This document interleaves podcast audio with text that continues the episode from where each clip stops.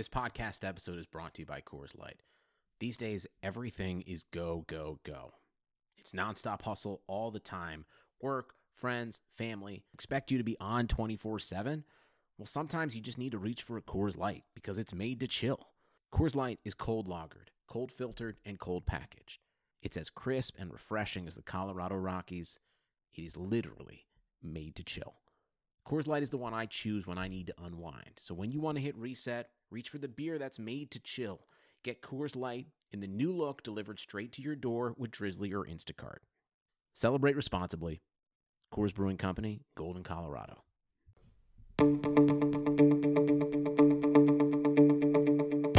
This is the Cubs related podcast presented by CubsInsider.com. My name is Corey. I am joined, as always, by Brendan, and we are coming to you on a Sunday evening. You, of course, listening to us on a Monday morning or afternoon, whenever you're joining us. Uh, thank you for listening and welcome.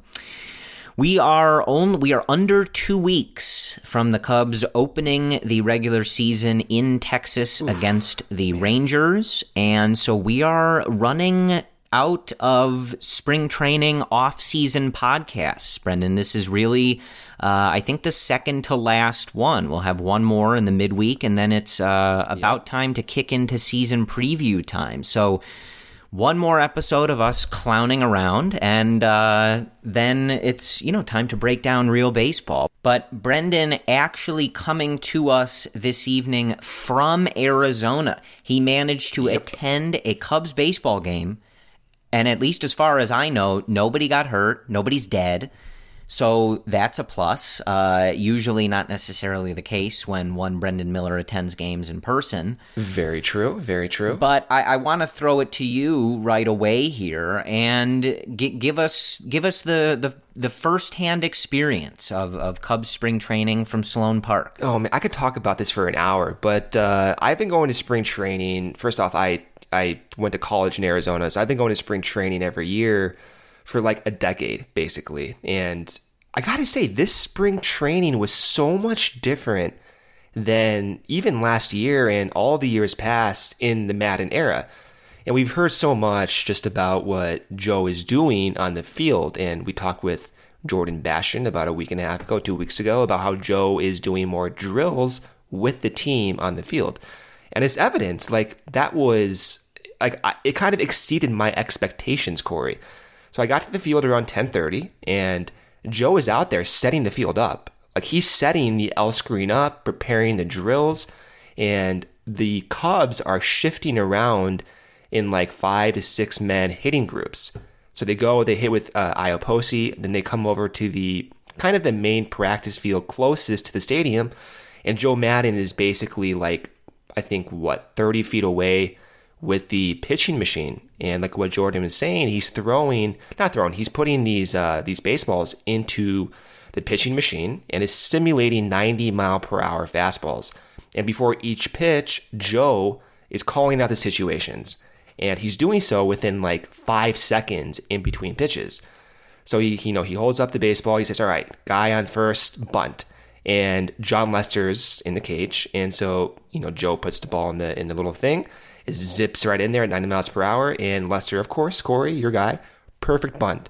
But then he also says, okay, you know, guy on first base, hit the ball, go opposite field. And what do they do? Line drives left field gap for at least for Lester. And he was doing that not only for the pitchers, but guys like David Bote and Ian Happ. And most of the guys I saw were uh, from the from the outfield group besides Bote. So that was that was really remarkable too, because in years past, Maddon just kind of walked around and talked to the players behind the cage, and he would go from field to field. This year was a lot different. It was a tangible difference, and I was not the only one talking about that. A lot of the guys around me, who of course um, are frequent visitors, we were discussing like, hey, this is a very noticeable difference. So amongst like all the different changes we've seen from, you know, player mechanics, David Bote gaining 40 pounds, which was, by the way, extremely apparent when I was there. The Joe Maddon thing really caught my eye, and it got me pumped up, Corey. Uh, as long as you're excited, Brendan, that's all that all that matters. I, I will say it does speak volumes. I think for the Sloan Park security that you're allowed on the premises, like- uh, all over. Apparently, I mean, on the backfield, I was everything. like 15. I was like 15 feet away. I was right there, man. Yeah, I, I- I- Jon Lester is a tank. He is a tank. I, I know, like you've seen him, of course, because you go to all the games. But being that close to Lester, he is just enormous. I don't know if he like got bigger in the past two years, but he is he's he's enormous, man. So that's a good transition. I want to at least talk about this for a second. Okay, we've been mentioning a lot of the YouTube content that the Cubs have been putting out there, and the series in particular called The Off Season, where in the first episode we went to the Dominican Republic with Pedro Strop. We, of course, sang the praises of said video on the last episode. But the newest one we got was Jon Lester uh, on his ranch. And Brendan, I said this to you when it first came out, but I literally could have watched hours of just this content. And basically, all it is is Jon Lester fishing and sitting in a deer stand in almost complete silence. But he's like kind of getting a little philosophical on us. He's he's uh, musing on life and being a big leaguer. He talks a little bit about how it's it's kind of fun but not fun to see some of these younger guys go through uh, successes and failures and you know as the veteran kind of being able to watch them go through these different things and he, you know he pointed to in, in particular how interesting it is to watch a lot of these guys grow up in a culture where they are winning the division every year making the playoffs every year going deep in the playoffs Winning every, the World winning the Series. World Series like they did in 2016 yes always a Yes, good they did. reminder Yes, they did. and this was just great, Brendan. I mean, this is the type of stuff where when I say I love Jon Lester so much, this it's again uh, these videos are only six minutes long, but this type of stuff really encapsulates why that is. I just love listening to this guy talk, his his general philosophy on baseball, life. He's he's talking. He he's he spends a, a minute or two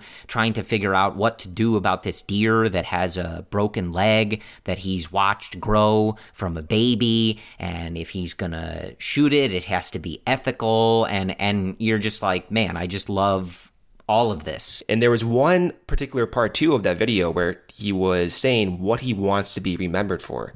And he didn't say, hey, I want to be remembered as a dominant pitcher, as a guy who was known to go out there in the playoffs and just dominate. He didn't say that. He said, I want to be known as a good teammate. And it sounds familiar, right? Like we know that's what David Ross said. To, uh, I mean, his entire goodbye tour, essentially, and still to this day. His book, I think, is verbatim a good teammate or whatever, Just whatever it is yeah. just teammate. So you can tell like that's that's the influence he's had throughout his career with the mm-hmm. veterans. Like they want to be remembered as good teammates, and he's kind of passing the torch. And for for as much crap that the Cubs got for a lack of leadership and urgency, we've never heard Lester talk like that in years past. And we know just within the last month and two months with Lester talking to the media that he wants to take more of a leadership role. And so if that's kind of a sign going forward, we're in for a treat.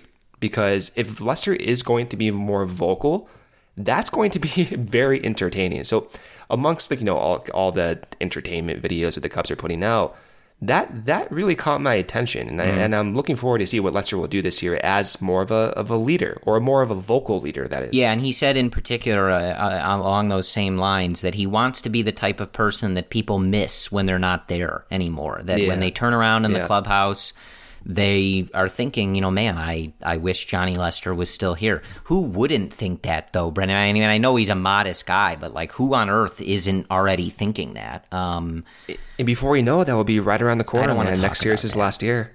Isn't that sad? yeah, it Like, is. Where did his six years go? Yes, yes, it is. Um, I feel like Lester's the type of person though. Like if he has another good year next year, they- they'll they'll you know re-sign him for a, a fair deal, and he'll he'll he'll pony back up. He'll be a Cub for life. I don't know. I, you know, and this is like one of those things where we all, you and I always talk about this because now, like, they cut to Mark Prior in the Dodgers bullpen every five minutes during these games. yeah. Unless it's the Red Sox, even if it was the Red Sox, if I have to look at Jon Lester in another uniform as a coach, it's going to make me sick. So A Dodger uniform. no, please don't even say that. He wouldn't. I'm not. He wouldn't do I'm that. I'm not. He's not an L.A. man. Come on. I'm kind of seeing it though right now. I don't know. like, it's the I don't know prior that thing. It's image because it's mind. like it's so jarring, and you're like, man, this is like kind of offensive that they keep showing us the way- this. But I think he I think he like shaved down his beard. I, I don't know if that was just me being like a little bit too far back, but it looked as if he kind of trimmed the beard, which, which I was disappointed about. yeah, I don't know. We'll have to we'll have to look into the beard games once the season starts. All bets are off when it's still spring training. David Bote's beard though was on point. I gotta say, like it, it was very. I mean, it looked like like a Brian Wilson type beard when I was there, and and Bote was going off. That was the other thing I wanted to mention too. Um, God, Bote is just hitting the hell out of the ball. There was like when they're wearing their level five shirts, not many people know who's batting, especially when you have David Bote in groups like with uh, Mark Zagunis and you know some of the guys who are not more of the well-known guys, and the casual fan has no idea who's batting. And so again, I'm around you know like 20, 30 fans, and you have the guys that are there frequently, but you have the fans there who don't really know who's like I said who's batting. So David Bodie comes up and he's following who is he following? He was following Zagunis.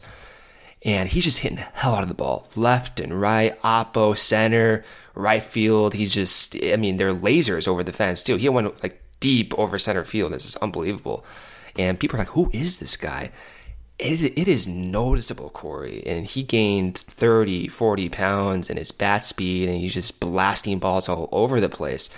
It's that's that's exciting. I think my biggest takeaways were one, the Joe Maddon thing, but two, like Dave, David Bote. I, I I've said it before in the past. I don't know what his role will be, and I'm not saying he deserves to play like 75, 80% of the time. I, from a selfish point of view, I enjoy watching David Bote play. I particularly enjoy his defense, but the way his bat is developing is really remarkable, I think. It's such a unique career trajectory. And I, I don't know. He's, he's having an incredible spring. It's it's so exciting to me, Corey. And I got my tickets through SeatGeek because getting tickets online can be far too complicated. With hundreds of sites and varying levels of reliability, it's hard to know who to trust. That's why SeatGeek is the way to go. SeatGeek pulls millions of tickets into one place so you can easily find the seats you want for a price you're willing to pay. There's nothing quite like being there in person, and SeatGeek will get you closer to the action for a great value. As you guys know, I always use SeatGeek. I use SeatGeek, of course, to these recent spring training games. I'm looking to use SeatGeek for these uh, more West Coast games early on in the season when they return back to Arizona.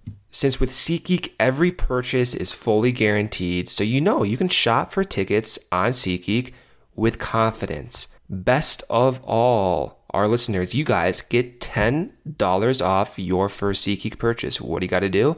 Either go to the desktop website and sign up or download the SeatGeek app and enter promo code Cubs related today. That's promo code Cubs related for $10 off your first SeatGeek purchase. SeatGeek, life's an event. We have the tickets. I do wonder if 40 pounds seems like a lot. Are you making that number up? No, that's a little bit of That seems like a lot does- of weight to, to gain. Yeah, but he's okay. noticeably. He's No, I, I know that. I'm just saying, like, that's a lot. Um, I'm I'm in a very optimistic mood. Okay, You know, I came yeah, down from classic. LA to spring training. I'm seeing these guys go. Like that's who I am right now. Excuse the. Brendan is Let- let burying be. the lead here. He got to meet Clark the Cub today and is very excited about it. We had a discussion. Let's put Yeah. it that way. I saw Clark kind of annoying some fans. Can't can't be doing that. You're not a Clark. You fan of the uh, the old fake spider on the fishing pole gag. Not. I don't like that. I was traumatized by uh, Baxter, the the the D back mascot who used to do all those shenanigans when I was growing up. Can't have that. Got to be watching the game. Got to let the fans uh, let them be. I think that that of all the things that we've talked about here on the Cubs related podcast, I think that last snippet might be the best insight into who Brendan Miller the person really is. Uh, you know, if you want to dig a little deeper there, but uh, so that was kind of uh, a little bit of a recap of Brendan's spring training experience mixed in with us both watching that Jon Lester video. It didn't necessarily tie in, but we were going to talk about it. I do want to mention you mentioned the level 5 shirts and this is another one of Joe Maddon's ideas. Uh. A Maddonism, we'll just call it. Sure. He made shirts Yeah. for everybody. They were wearing them today. So if you were curious on Sunday what was going on with that, um, he described it as this. This again coming from uh, Jordan Bastian of MLB.com, who tweeted out Here are the five levels for major leaguers uh, per Joe Maddon Number one, happy to be here. Number two, survival. Number three, I belong here. I can do this. Number four, make the most money possible. And number five, all I want to do is win. And granted, uh, that is why all the shirts said level five, meaning that we are all here to win. I, I think I know this, Brendan, but it. As a it. fan, I'm assuming that you're a number two, uh, a survival. That that seems like where you would be on this list. I would add another level to that to that slogan. Can you guess what it is? You're not going to guess I what it is. so. I'm just going to tell you. Level six is just stay healthy. That's what I would do. Like level six, and maybe you can add in level seven, level eight. Level seven, like that- stay I hydrated. Stay level healthy eight is counts like as survival. Like I'm just trying to survive this. That sounds like you. okay. Yeah. Yeah, that's true. That's true. I, I gotta say, like, I don't think Javi Baez was was following level two today. You know where I'm going with this, don't you, The Red Bull. dude? I could not You believe are so that. weird, Brendan. I can so I'm so I'm watching Quintana's bullpen. I had a great view by the way. So I'm watching Quintana's bullpen, and right after Wayne Messmer delivered a phenomenal anthem, by the way, Javi Baez is right next to Rizzo and Brad Brach. Hopefully he's still healthy, uh, level two. And Javi Baez is downing a Red Bull, da- like chugging a Red Bull, and then gets on the cart and goes takes his position at shortstop. Um, you know, we've had cramps issues in the past, not with Javi per se, but I, I feel like downing a Red Bull is not the most intelligent thing to do before you play competitive baseball in the Arizona Heat. Am I wrong there, Corey? I mean, probably not, but I this is one of those moments where I wish this was a video podcast because I think my eyes are going to be stuck in the back of my head with with all the rolling that they're doing here. Who cares, Brendan? You don't He's see Chris fine. Bryant doing that. You don't see Kris Bryant. I mean, Kris Bryant, he he he markets for Red Bull. You don't see him doing that. He's chugging I away at think Pedialyte probably in that I think dugout. Javi's got it under control. I wouldn't worry about it. What would he play? Five innings today? It's fine. He played pretty well too. Yeah. He had, what, and he did one of those. He did one of his yeah El Mago swim slides, which I love. That, I love that he breaks that out in in spring training too. Like he can't help himself, but like you know that's always his instinct. It's really amazing. Um, It was like a different type of slide too. It was like a more like casual type swim move. He didn't he didn't come back Mm-hmm. and like grab the base with his right arm. He just went over the glove and with his left hand just stuck there. I loved it. Well, and a good reminder to uh, I'm not sure who was playing uh, second or short for the Rockies in this in this instance on this slide, but just kind of a reminder like this might be spring training, brother, but this is still Javi Baez. Like you got to be like on another level to try to get this guy out. Um, but so I do want to transition to just the starting pitching performances that we did get uh, since we last spoke. Uh, obviously, we came to you guys on Thursday morning, so we have four games uh, to discuss. We had Yu Darvish going again. He went four innings, three hits, one earned run, two walks, five strikeouts. He was sitting in the mid 90s again. Reports were that he was uh, a little wilder in this particular start, uh, but was able to work through it. And, you know, again, he, he Velo looks good. Health looks good. Um, there's going to be starts like that in spring where you know I I, I want to say that uh, Brett Taylor from Bleacher Nation was at this game and said that um, it was the fastball command in the lower portion of the zone, and you know that's Yeah. something that you know you work on in spring training. That's what these games are for to kind of uh, get that better feel for everything, get the the touch of all your all your pitches. So not not really concerned. He he's still striking guys out. Velo looks good. Was able to go uh, the four innings, throw the amount of pitches that they wanted him to. All good in in my book on uh, Yu Darvish there in his last start here. Then we had Cole Hamels. He went 3.2, five hits, five earned, three walks, four strikeouts. Obviously, not a great outing for Cole. Again, I remain uh, unconcerned, I think, especially with the exact results. And I think for Hamels and Lester, like, I'm not going to be looking too much into anything until it's the regular season and they are dialed up to, you know, 11 on, on the dial here sure. because I, you know, these guys in their mid 30s, I'm not really that concerned with what they're. When they get to level five, oh, Wow, that was like You way like too clever. It took me a second. Like, oh, I know. Oh, right. You were oh, right. Like we just talked about. right. Uh, okay. Uh, then we had Hendricks go on Saturday. He went three and a third, five hits, one run, two walks, two strikeouts. A solid outing for the professor.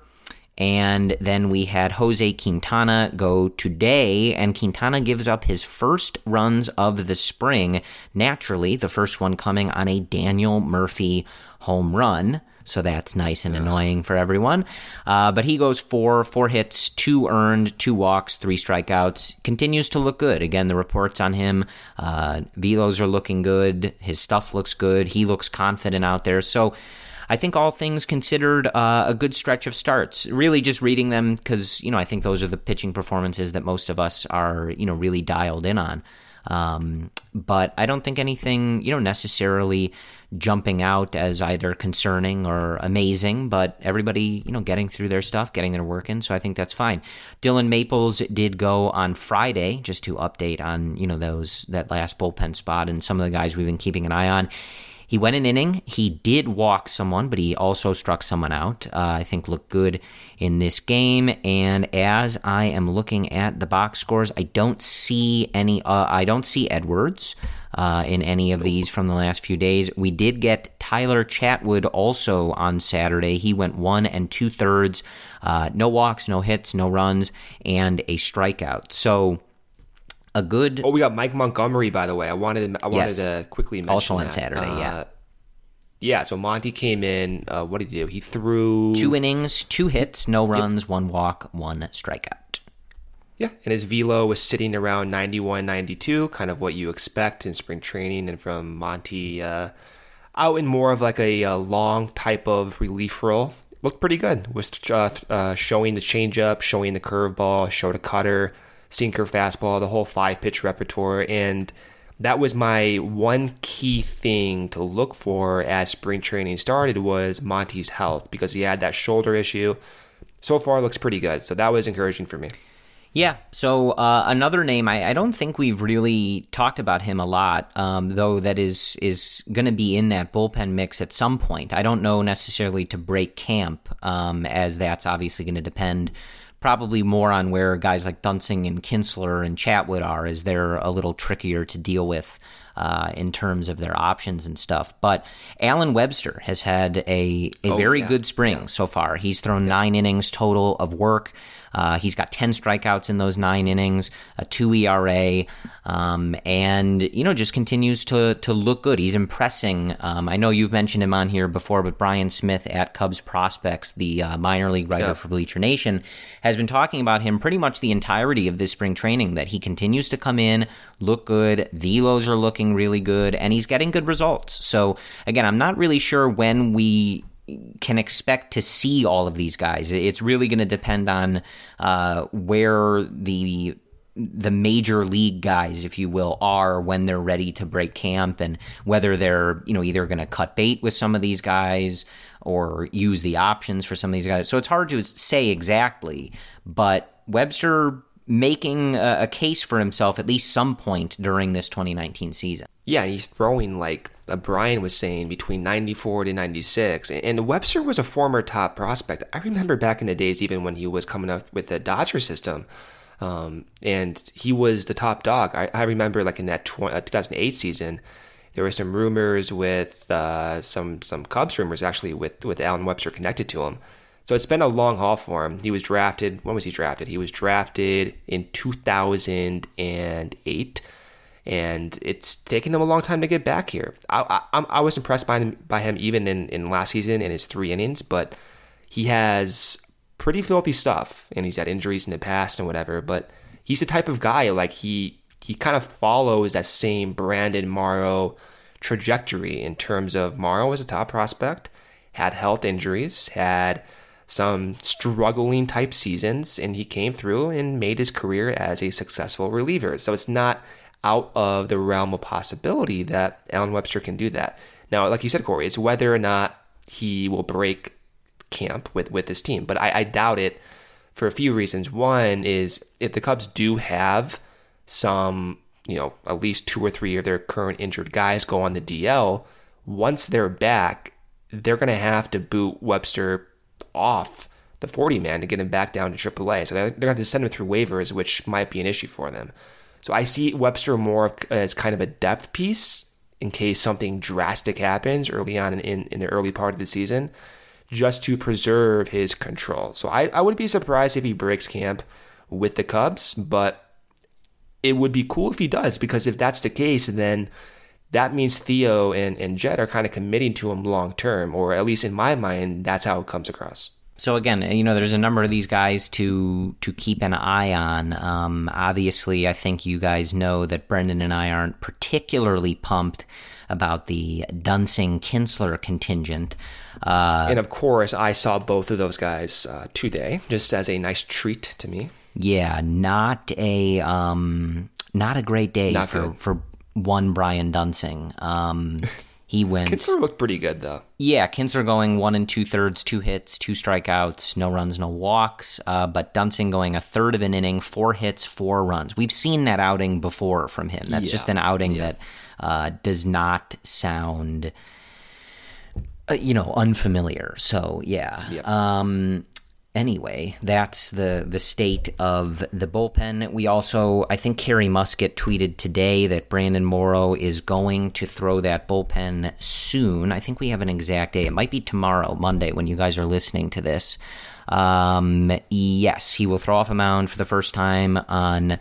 Monday, the 18th, so today, when you guys are listening to this, and he expects to miss around the first month of the season. So that's just what it is. Um, I don't you know know if that's like an exact timeline or what, but that's what Carrie's saying. So uh, that's what we're going to take. I think that's around what we were all kind of expecting. Um, but yeah. at this point, whatever it takes for him to be healthy and for the Cubs to, you know, not be holding their breath every time he goes out there. You want him to be healthy and you want him to be usable. So I think however long that takes, it's going to be worth it.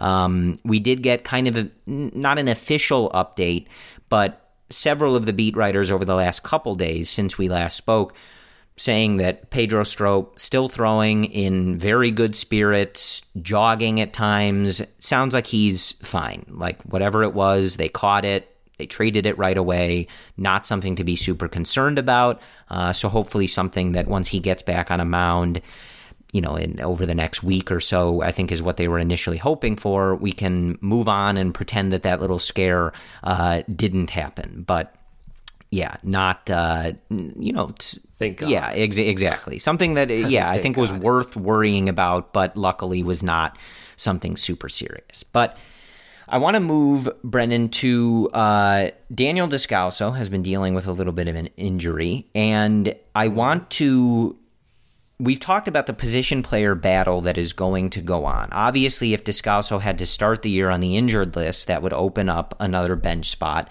And, you know, there are some guys making a name for themselves in this spring training. So perhaps we can talk about that. Um, I think Mark Zagunis, who you already mentioned, comes to mind. Uh, Cristhian Adames is another name that has performed well in the spring and that maybe could get that shot. But I want to ask you, and we have talked, you and I, pretty relentlessly that we are not going to dig into exact results or numbers or things like that from spring training and kind of just look at things from a broader perspective and understand that this is what spring training is for. But I, I do just want to ask you as we look at the, this position player battle, right? And and especially last year, it we had different guys platooning and getting you know less playing time at times, much to the chagrin of their their various diehard fan bases. Um, but I, I, just wanted to ask you in the 41 at bat, and I'm not. This is MLB.com. We all we always go through this, you guys. It just is how it is. I don't know if they've updated this. I think that they have, but MLB.com is sometimes weird about when they update it. So maybe it doesn't include today. I don't know. Ian Happ, 41 at bats, He's got a 146 batting average, uh, a 400 OPS. He has not homered in the spring. And he has, let me see here, eight strikeouts in those 41 at bats over the course of spring training. So I am not looking at that going, oh my God, he's got a 146 average. He stinks. You know, get him off the team. I'm I'm just asking you, do we care at all? Does it matter at all that Ian Happ has had a pretty bad spring and in contrast, we look across or, you know, to the person that he was kind of splitting playing time with a good bit to Albert Almora, who has led off uh, a, a good bit you know, and I think that's somewhere where we may see him in the regular season, of course. Uh, but he's led off a couple games this spring with home runs. He's got a 382 batting average, a 1,000 OPS. Again, only 34 at bats.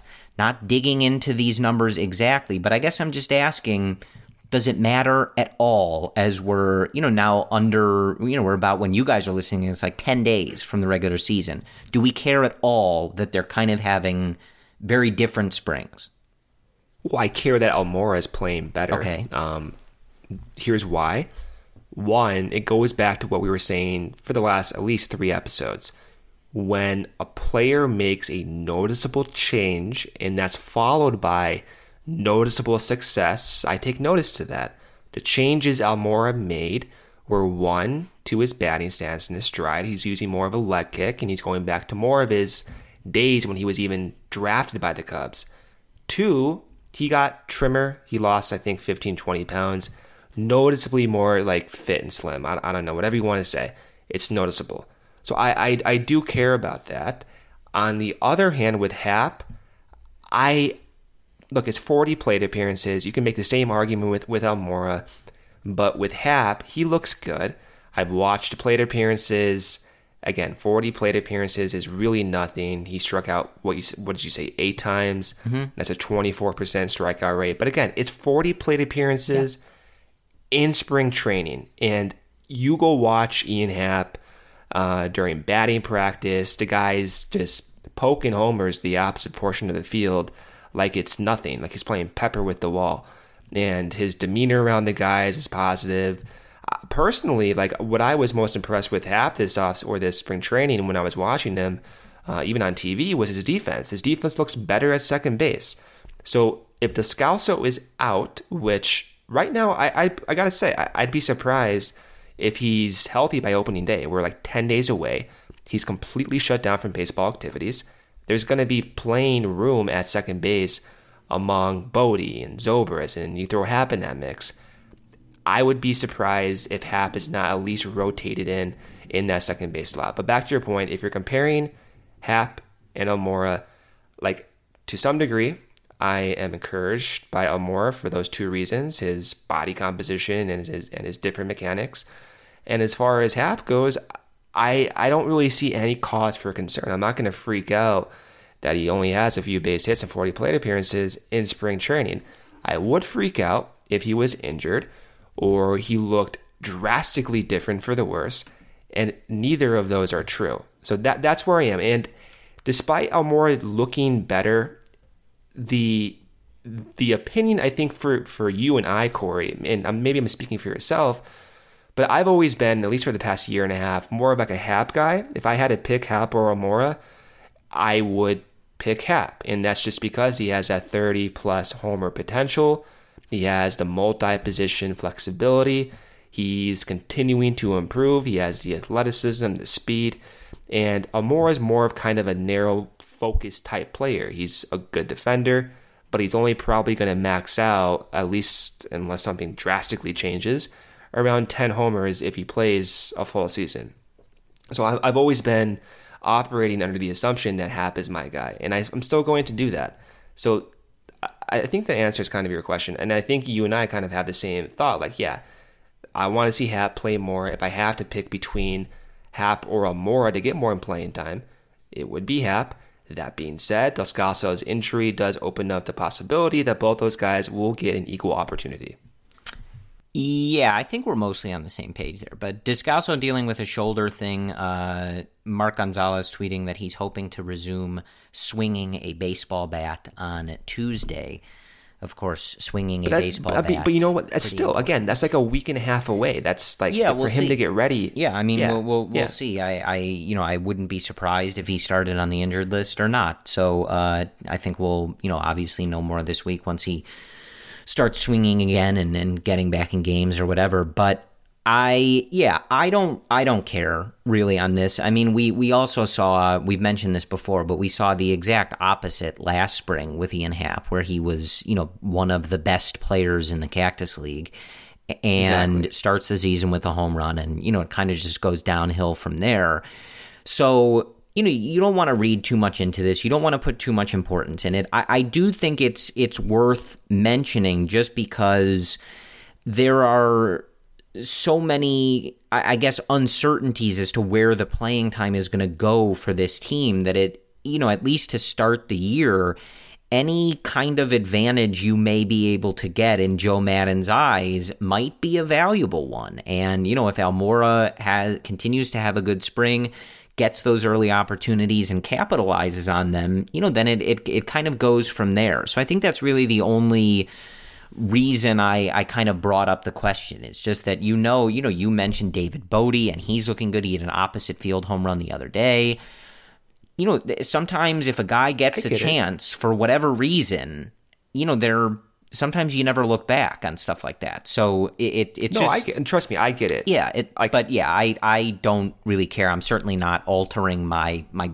If I had a plan for Ian Happ going into the year, I'm not going to change it based on spring training, but it's just when you have a competition among so many players, it is uh, interesting. And I will say, um, I know that you said that we're probably both Happ guys generally, um, but what I will tell you is that is definitely not the predominant standpoint amongst. Uh, the Cubs fans that I come across on social media, uh, because I posted the other day on the Cubs related Instagram, which is uh, Cubs underscore related. And we'll, we'll, touch on this in a second, but Maddon basically said that he envisions the lineup going leadoff, Bryant, Rizzo, Baez. Not really a surprise. We've seen that a lot. But I asked, who's your leadoff man, right? If this is the middle, you know, if this is the heart of the order, who's your leadoff man? I'm looking at it now. It looks like about 60 something comments. Jason. If I said that every single one of them was, it's got to be Almora. He should play every day. Maddon is nuts that he doesn't play him every day. I think I'd be pretty accurate in telling you that. Um, not exactly all of them, but pretty close. Um, and I see that on yeah. you know the Cubs social media as well.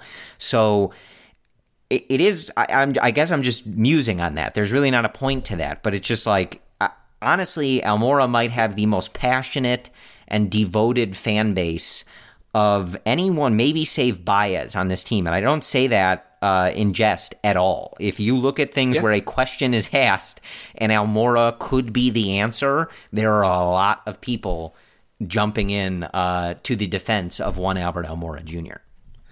Yeah, and I I posed a poll earlier in the offseason too, asking who do you want? Do you want Almora or do you want Happ to get, I think I asked like 500 mm-hmm. plate appearances in center field? It was 50 50. Like it was, I forgot how many votes there were, but that's the consensus. It, it's a, it's a toss up right now. And the argument for Almora is his floor is higher because you can predict his defense with more reliability. And I, I, I buy that and I get that. But again, it goes to at least my perspective as thinking, okay, if you can slot in Happ, and let's say everything comes together for Happ this year, that's a really interesting player because Happ's baseline in his first two years has been an above league average player. His WRC plus last year, Corey, was 329, I think. I don't have it up in front of me, but I'm pretty pretty dang sure it's 329. That's uh, or his WOBA rather. His WRC plus was a, I think 101, 102. Regardless, that was kind of a down season in a lot of people's eyes, which is crazy to me to think about because he was 23 years old when the season started last year. So, so mm-hmm. if everything goes right for Happ and he continues to improve and he doesn't have one of those bad months like he had last year in April because he's learned, because he's adapted, because now this will be his second full year with the Cubs starting at opening day. That that is why I want to see him get more of a chance and hopefully get more, I guess, grace in case he goes through like a week or, or two of a slump. That being said, and nothing suggests this is going to happen, but I've always been under the mindset that Almora has more room for power. And again, no number suggests this. His hyper aggressive plate approach, his poor numbers in both the minors and his time with the Cubs does not suggest it. But I don't know. I always thought he had more room for power if he just changed something. And for David Bote, the change was getting his contact point further up in front.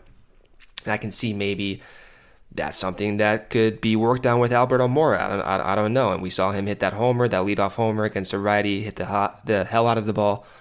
So I can see that being a possibility. I just don't think it's realistic. And I think for Happ, it is more realistic. I think he has way more potential. I mean, imagine having another really flexible player that can go to third base, to second base, to center field, left field, right field with 30 homer pop. That's that's an insane asset to have. And that that's that's why I want to see Happ get more of a shot. Nothing against Almora, but I, if you're going to put my my cards on one bet, I'm going with Happ. Well, and one thing to note that I think is amazing, and it and we we talk about, or at least you read a lot sometimes that you know the Cubs farm system is not in the best place, et cetera, et cetera. We always go back to Theo's quote. I think at this point you guys could probably read it verbatim with how much we bring it up. Uh, that you know the it. best farm system is when they're playing at the major league level with World Series rings on their finger. An all time quote, really. That should be on his gravestone, probably. But talking about Theo Epstein's gravestone is extremely mm, well, but in an honor. No, I don't think so. It, you're allowed to do that. Um, okay. Okay. But the, the, the, the thing I just wanted to point out is that this discussion involves two 24 year olds, right? That's cool. That's a good thing for the organization. Like, yeah. we're debating which of these 24 year old guys should be getting more playing time, you know, their strengths, their weaknesses, and they've both contributed at the major league level for years now. And so I think that that's not something that should be ignored in a discussion like this. You know, obviously Almora has been in the organization longer. He was drafted out of high school, but it's these are still 24 year olds. So, uh, you know, I think, and a lot of this happened last year too. We talked about this endlessly when Happ was struggling.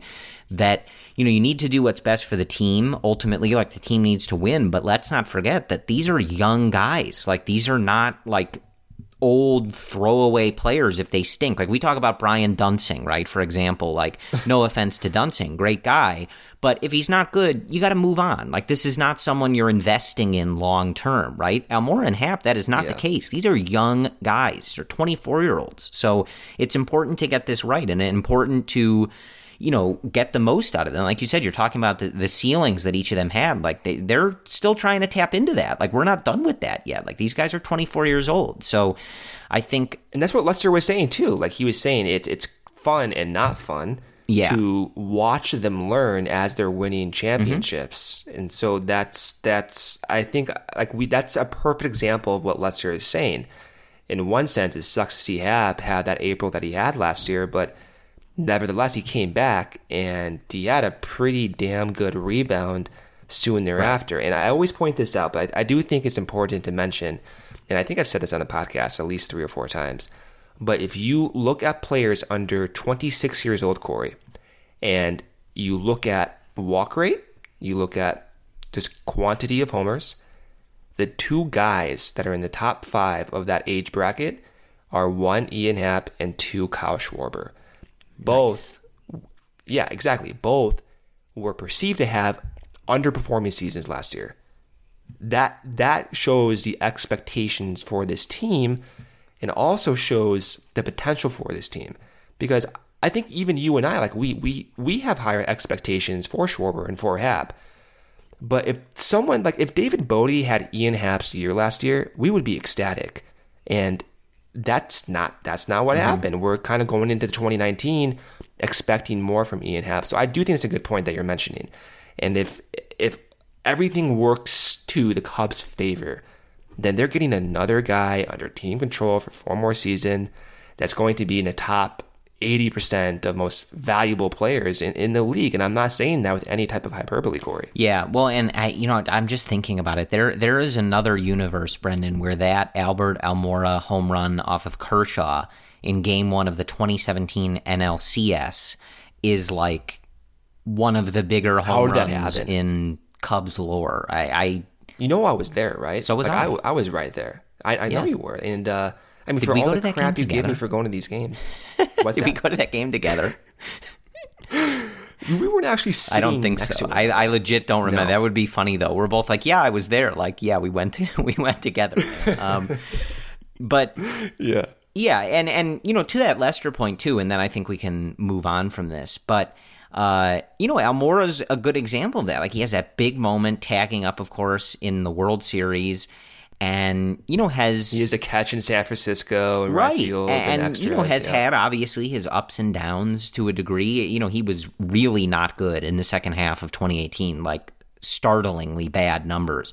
Um, but it you know it, it speaks to what Lester was talking about that these guys are very young and they're they're growing up in a situation with the Cubs where it's not you know, just losing 100 games every year. It's they're in huge moments and they get a chance to, you know, live the highest highs and, you know, some of the lowest lows. So it's uh, an interesting situation to monitor. And I, and I, I wanted to you, you made me think of something too when you mentioned Schwarber. I like that Kyle Schwarber is kind of flying under the radar this spring training in a, in a sense because yeah, obviously not much has been said about him. Yeah, and I like that because in 2017, of course, the Cubs are coming off again. Uh, stop me if you've heard this before, but winning the World Series.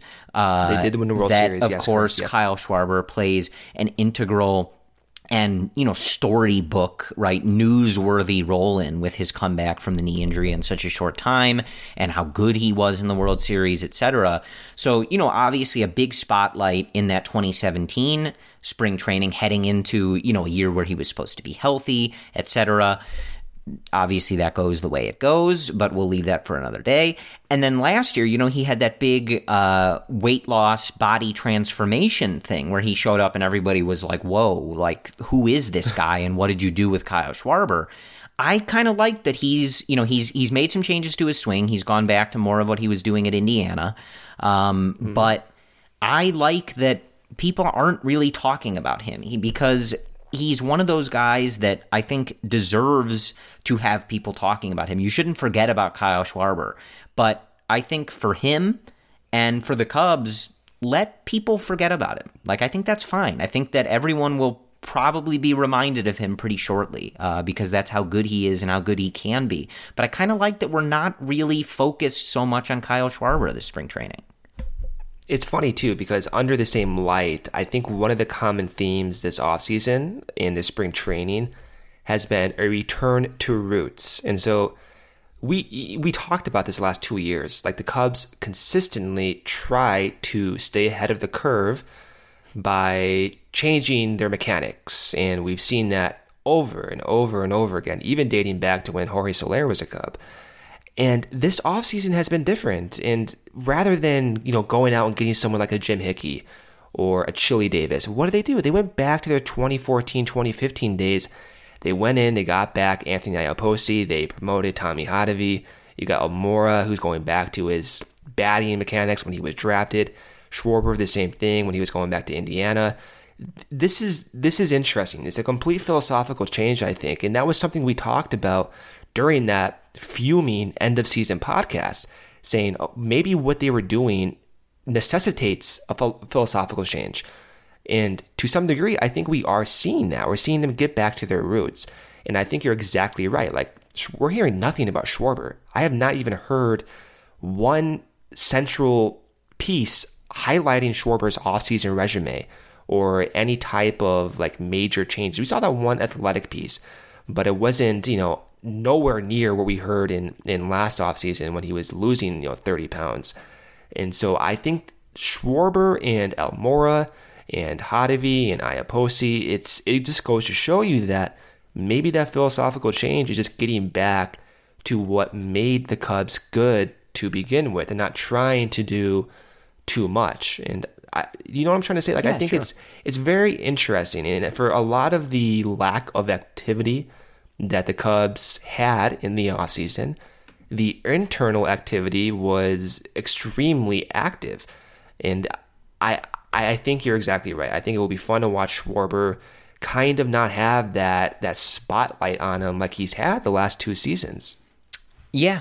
So I, I think that's kind of where we are. Um, in I, I don't recall if this was the in between the days of our last podcast or not, but they, they did talk to Theo. They they said that they were reviewing potential options for the bullpen, but that Craig Kimbrel is not one of them. So uh, I know I don't think any of us were really expecting that. Um, but just a heads up, it In my dr- in my dreams, yeah, was it was brought up, and I don't think it's it's going to happen. So um, I, I'm pretty sure this is the group we're looking at. Still wild that he doesn't have a team. Him and Dallas Keuchel. Um, I know. I, I, you know, I don't know what kind of offers they've been getting, if any, but it's just wild that uh, Craig Kimbrel, you know, someone of that caliber, does not have anything to do. Um, you know, like ten days Even Dallas Keuchel, it's like, well, and it's it's weird too because you look at, you know, I think you could make the argument for the Cubs, but I, as we've discussed a lot, like I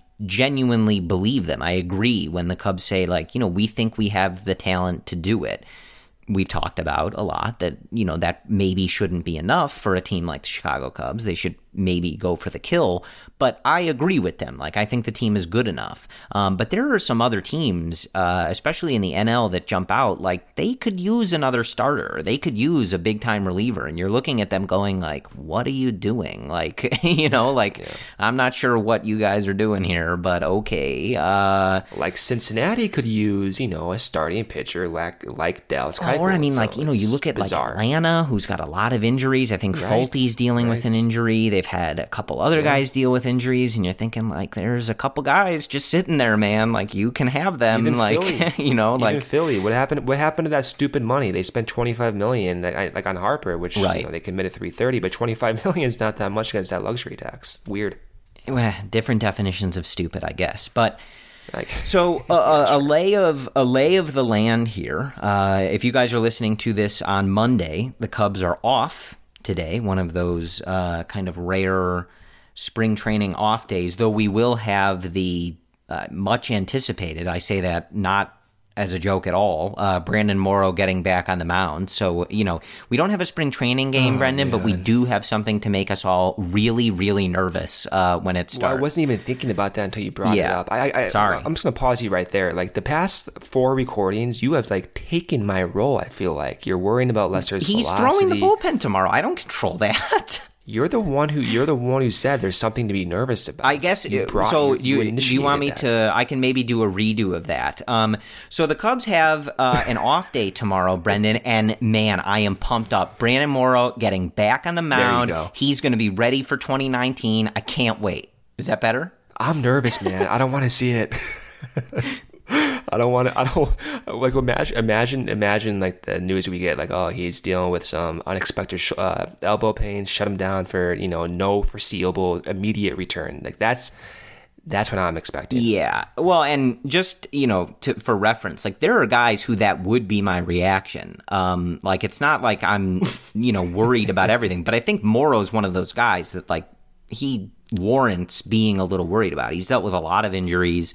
Um, we we had the kind of like start stop start stop thing last year where he was coming back but then it was going to be a little later but he was still going to be back by September then he was going to be back for the playoffs and then he was you know just completely shut down so you know like when when KB started swinging again I think we said like oh yeah like KB's coming back like we're ready this uh, you know let's get him off the mound and healthy and then we can uh, go from there. But from that point after Monday the Cubs have 8 days uh, of baseball left in the spring. A few split squad days in there, uh, but they play again on Tuesday the 19th, and then they wrap up the Cactus League schedule on March 26th, a Tuesday, uh, against the Boston Red Sox. They are off on Wednesday, and then Brendan, it is time to go. They play the Texas Rangers at uh, what as long as my MLB app is not lying to me, uh, 305 in Chicago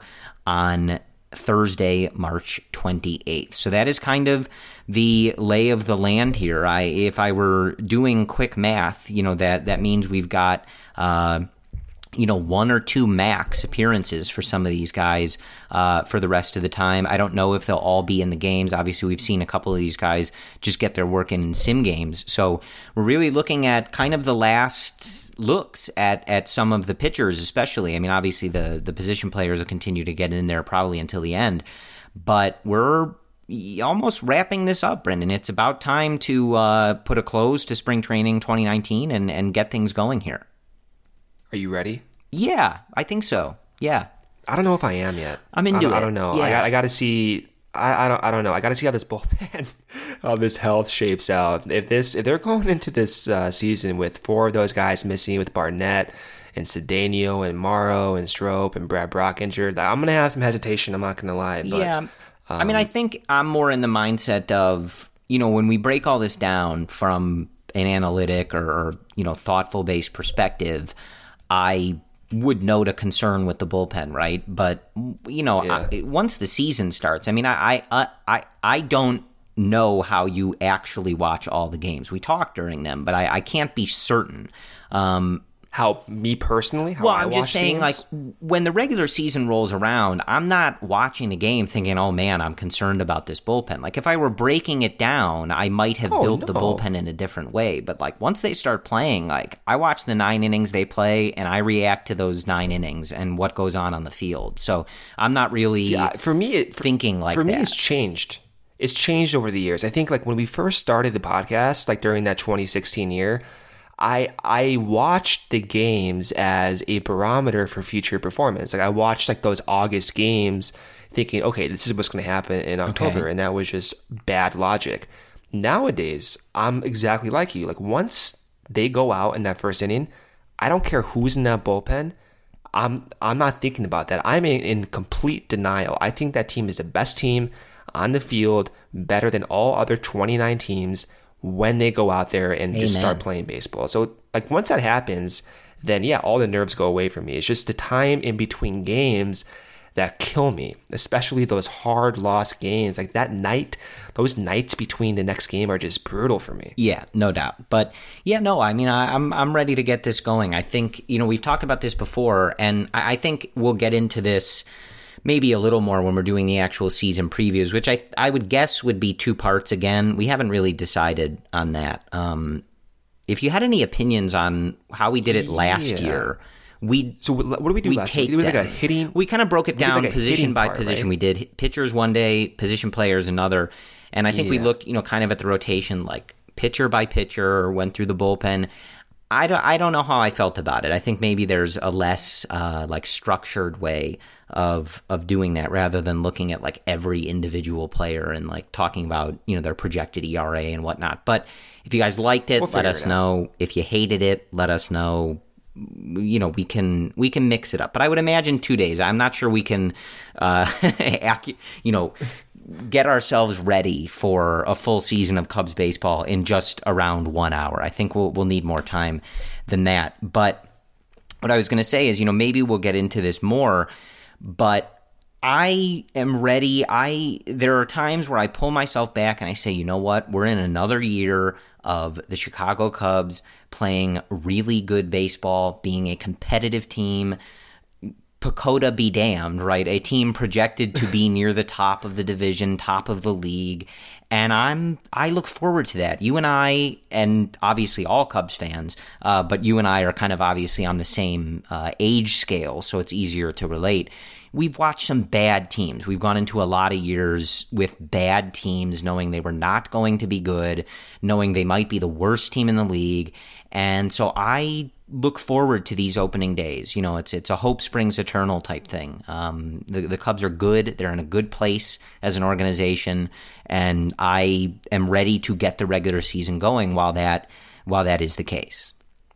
It's especially sweet for me too. The the last two seasons, at least. Again, since you and I are in, are in LA, for me, I wear my World Series jersey, my World Series championship T-shirt, my World Series championship hat, and I mob right into Yes. work with all my Dodger loser coworkers and I got I got this huge World Series championship magnet that I have a whiteboard right next to my uh, my office area. That's going right up. That is like Christmas morning for me. And you know, maybe I'll get one of uh, one of those World Series hats for these Dodger fans. Um, maybe a runner up, perhaps, if they even make those. But that's that's what I look forward to the most is like like just you know strutting in and, and showing who's the team to beat. Yeah, and I, and I think that you know that speaks to kind of too like this is a, a different era, and we talked about this, but like this is not the you know we're like three seasons now removed from the Cubs winning the World Series. Like this is not the organization that we all grew up with. It's just not. You know, this is not the lovable losers. This is not a team with uh, a big title drought hanging over them. Like that's gone, folks. It's over. It's been years, right? So like yeah, I so now now now that's the Dodgers thing. right. I, I well, it. really, it's the Indians, but the Dodgers are are getting there. But yeah, they're pretty close. like, so yeah, like I'm enjoying being in this this you know new era of Cubs baseball where they're just good and they're they're a top team in the league. And you know, look, like it's been a long off season. It's been an interesting off season. They they have questions, no doubt, but.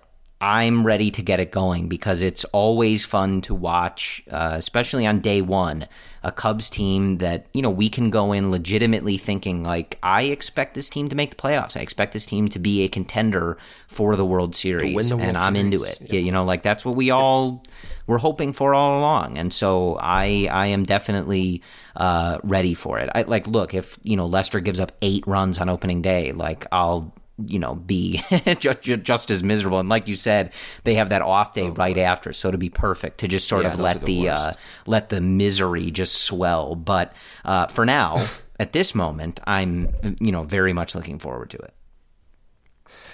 If Lester gives up eight runs on that opening day, we're not recording that weekend. I don't know if I can do that. That's just too much anxiety for me. Well, if they win two out of three, we'll feel better. That would be different Okay. than how they normally do it, losing that last one and letting us all just be upset, even though they still won two of three. But So this reverse this year. Yeah, the reverse. They lose the first series. game, yeah. okay.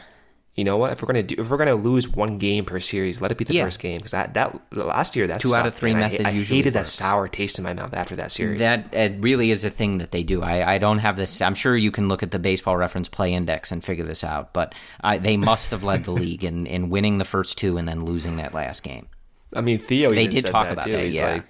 like, yeah. So The uh, getaway day Let's lineup. reverse that this year. That's the lay of the land, folks. So, like I said, I I think the plan will be uh, the midweek episode here. We'll we'll keep talking spring training. Um, hopefully, we have a very successful and positive Brandon Morrow update. Uh, hopefully, as you're listening to this, that's already happened, and he's great. He's healthy, and they're moving up the timeline. He'll be ready for opening day. No, that's not going to happen, but we can hope for a, a good outing at the very least. Um, but I think I think that's the plan for that, and then I would guess uh, the the last two episodes of the spring uh, that Sunday, and maybe the the last one will come out on Wednesday and not Thursday. We'll have to look into that uh, with the Cubs playing on Thursday. Um, but either way, I think those will be uh, a couple hours worth of just hardcore season preview predictions, bold predictions, uh, things like that. And as you guys know, you can already expect this. Every year we talk about how worried we are about this, how concerned we are about that. Should they have done this? Should they have done that? You can pretty much book both Brendan and I to predict them to win at least 100 games, win the division by a 1,000 games, win the World Series. That's just how it is. Um, I, I think our, oddly enough, as for as weirdly negative as we spin sometimes and as concerned as we are, uh, overall outlook of the team, I think we're always very positive, sometimes to a fault. But I think our claim to fame, Brendan, is, and I don't even know if it's in the archives anymore. It's been so long. Uh, but if you listen to the episode we did during the stretch in 2016 where the Cubs were awful, just awful, I think I literally God, say verbatim, don't worry about it. It's every team goes through stretches like this. They will probably right the ship and win the World Series. And they do. So Yeah. That's that's no longer in the archives. I have to go But it's spin real. that out of my hard drive somewhere. It's somewhere in my. It's in my, real. uh, it computer. happened. So like we we we get uh, nitpicky and whatnot at times, but I think overall outlook of the team, we're always for whatever reason very positive. Um, I don't know what that says about us, Brendan, but that's just We had a pretty bad one there during September last year, and ju- justifiably so. It, it ended up pretty bad three weeks later, but uh, you know, call us psychic, or whatever. But we got a good feel for this team. I somehow. like. Yeah, somehow. Somehow. You you listening to us ramble on, you really wouldn't think it, but I think somehow we have our finger on the pulse of this uh, a little bit. But that's it. So uh, yeah, uh, again, I think you know, uh, especially with with contrast to the last episode we did, uh, an uneventful spring training weekend is a good spring training weekend. We'll take it. Everybody looking healthy. Boring is good. Starters uh, getting their work in. Some good performances there and I, I think things look good. So, uh, again, we are, as you guys are listening to this on Monday, 10 days away from the regular season starting. Uh, only eight days left of Cactus League games and, and split squads and things like that. And then the Cubs will be heading to Texas. So, like I said, we will talk to you guys again in the middle of this week. And then we have two more episodes for you before uh, March 28th. And those will be season preview additions. We may have some special guests for you. We're still working on that. I don't know if you, you know, Evan's been on a lot. I, I consider him a special guest, but at this point, you guys might be kind of used to that. But I think Evan will be one of them. Spoiler alert. But uh, that's about it. So, uh, as always, we thank you guys for listening. Uh, thank you guys for the five star reviews in the iTunes store. If you haven't done so already, uh, we would appreciate it. I there still will come a time uh, once the regular season starts that I think we'll we'll do a, a giveaway of of something. I have obviously something in mind um, for that, but uh, don't want to do that uh, in spring training. But if you haven't, uh, in the iTunes store, leave us a five star review and a comment as to uh, what you just absolutely adore about Brendan and I. There's a litany of things. Mostly me. Hey, if it's all Brendan, that's fine. I, I don't know that I've seen any only pro Brendan reviews, but I just saw one on CubsInsider.com, that was about your bio, not the podcast. That doesn't count. which was all factual, by the It way. It was, but either way, wh- whatever you enjoy about the podcast, uh, leave that note. We very much appreciate it. I have yet, Brendan, to figure out what it does for the podcast, uh, even in the iTunes store, but. We're told it's something and we appreciate it. Like I said the last time, I read them sometimes and I'm like blown away at how nice you guys are. Um, so thank you for that. Um, and otherwise, we will talk to you in the middle of this week. So whether we are still debating spring training stats or the Cubs are playing a regular season game, go Cubs.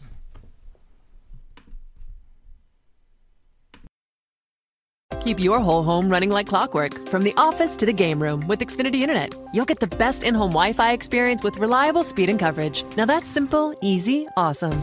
Go online or call 1 800 Xfinity today to learn more. Restrictions apply. Get really into your favorite shows and movies all in one place with Flex, a 4K streaming box you get free with Xfinity Internet. Find what you want with your voice on Netflix, Hulu, Disney Plus, and more. No more jumping in and out of apps. And get Peacock Premium at no additional cost. It's a way better way to watch. Learn more at xfinity.com slash flex. Restrictions apply requires postpaid Xfinity Internet excluding Internet Essentials. One device included. Subscriptions required to access streaming services.